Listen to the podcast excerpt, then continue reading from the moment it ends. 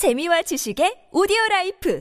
팟빵 안녕하세요. 군사돋보기입니다. 이번 우크라이나와 러시아의 전쟁에서 기존의 통념을 완전히 뒤집어 엎고 우크라이나군이 러시아군의 공세를 막아내는 데 있어 선봉장 역할을 했던 것은 누가 뭐라 해도 성 제블린으로까지 불리게 된 FGM-184 제블린을 비롯한 각종 대전차 무기들일 겁니다. 또한 미국의 아파치 공격 헬기마저 잡는 세계 최강의 성능을 보유했다던 러시아의 공격 헬기들은 매복한 우크라이나군의 보병용 휴대용 지대공 미사일 스팅어에 추풍 낙엽처럼 격추되는 일이 한두 번이 아니었으며 지금도 카모프 12 공격 헬기 등이 간간히 격추되었다는 보고가 올 라오고 있습니다. 충격적인 일이었습니다. 엄청난 고가의 전차들과 공격 헬기, 심지어 러시아의 최신의 전투기들마저도 가격으로는 비교조차 할 수 없이 저렴한 보병용 무기들의 박살이 나는 사태가 여러 번이나 대량으로 속출했으니까요. 그런데 바로 우리 대한민국에 이런 제블린과 스팅어보다 더욱 값싸면서도 압도적으로 뛰어난 성능을 가진 무기 체계들이 있습니다. 바로 현공 대전차 미사일과 신공 휴대용 지대공 미사일이 그것인데요. 이것들이 우크라이나에 지원된다면 미국제 스팅어와 제블린을 압도하는 성능을 보여주며 우크라이나군에게 큰 도움이 되고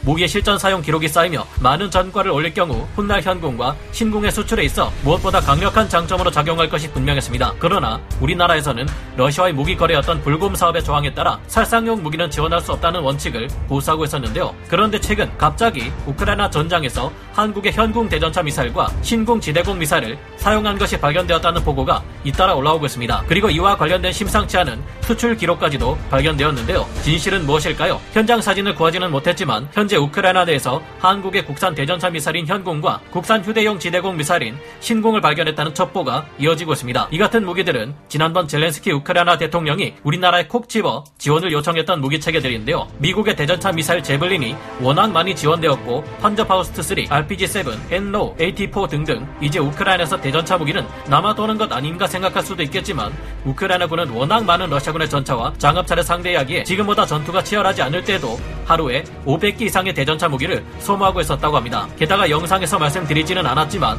우크라이나 군에게서 대전차 무기를 러시아군이 빼앗아 갔다는 보고도 심심치 않게 올라오곤 했었는데요. 게다가 우크라이나 전쟁에 제블린 대전차 미사일을 너무 많이 지원한 나머지 미국 내 제블린 대전차 미사일의 재고가 급감해 버려 유사시 위기 대응에 차질을 빚을 수 있다는 우려가 나오고 있습니다. 지금까지 미국은 우크라이나에 약 7,000기 이상의 제블린을 제공했는데 최근 제블린의 공동 생산 업체인 레이시온과 록히드 마틴은 세계적인 공급망 차질 현상으로 인해 제블린을 생산하는데 필요한 부품이 원활히 공급되지 않으면서 증산이 어려운 상황에 처한 것입니다. 미 싱크탱크 전략국제문제연구소 등이 밝힌 바에 의하면 미국은 보유하고 있던 2만 기에서 2만 5천 기의 제블린 중 3분의 1에 해당하는 물량을 우크라이나에 넘긴 상태이기에 우크라이나에 지원하는 제블린의 양을 줄여야 할 입장입니다. 어쩌면 최근 우크라이나군이 러시아군의 공세에 밀리고 있는 것도 이와 어느 정도 관련이 있을지 모른다는 개인적인 추측을 하게 되는데요. 스팅어 또한 마찬가지입니다. 현지 시각 4월 28일 미국의 월스트리트 저널 이 보도한 바에 따르면 제블린이나 스팅어 미사일과 같은 무기를 생산하는 데 필요한 반도체 칩과 로켓 모터,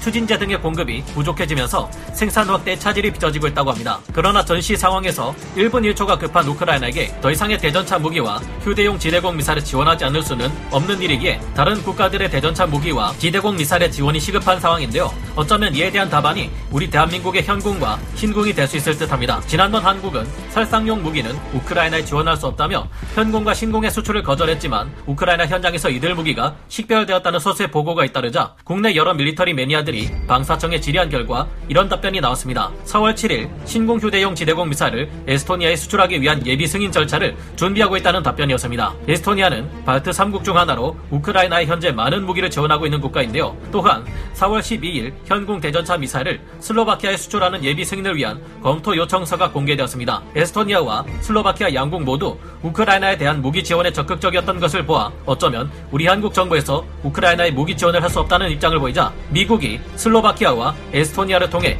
우리 현궁과 신궁을 우회 수출한 것이 아닌가 하는 의혹이 제기되고 있는데요. 물론 현궁과 신궁은 우크라이나에 많은 무기를 지원한 에스토니아와 슬로바키아가 갑자기 발생한 전력 공백을 메우기 위한 의도로 수입을 요청한 것일 수도 있습니다만 우크라이나 내에서 현궁과 신궁 사진이 찍혀 공개된다면 아마도 전자의 주장이 맞지 않을까 생각해 봅니다. 현궁은 조준하는데 30초나 걸리는 제블린과 달리 거의 즉시 조준 사격이 가능하고 신궁 또한 스팅어에 비해 일부 장점들을 가지고 있으며 무엇보다 값이 싸다는 장점이 있죠. 현재 대전차 무기 지원이 시급한 우크라이나가 우리 한국의 현공과 신공을 사용해 러시아군의 횡포로부터 스스로를 지켜내고 이것이 훗날 현공과 신공의 수출에도 큰 도움이 될 수 있기를 바라봅니다. 오늘 군사 돋보기 여기서 마치고요. 다음 시간에 다시 돌아오겠습니다. 감사합니다. 전문가는 아니지만 해당 분야의 정보를 조사 정리했습니다. 본의 아니게 틀린 부분이 있을 수 있다는 점 양해해 주시면 감사하겠습니다. 영상을 재밌게 보셨다면 구독, 좋아요, 알림 설정 부탁드리겠습니다.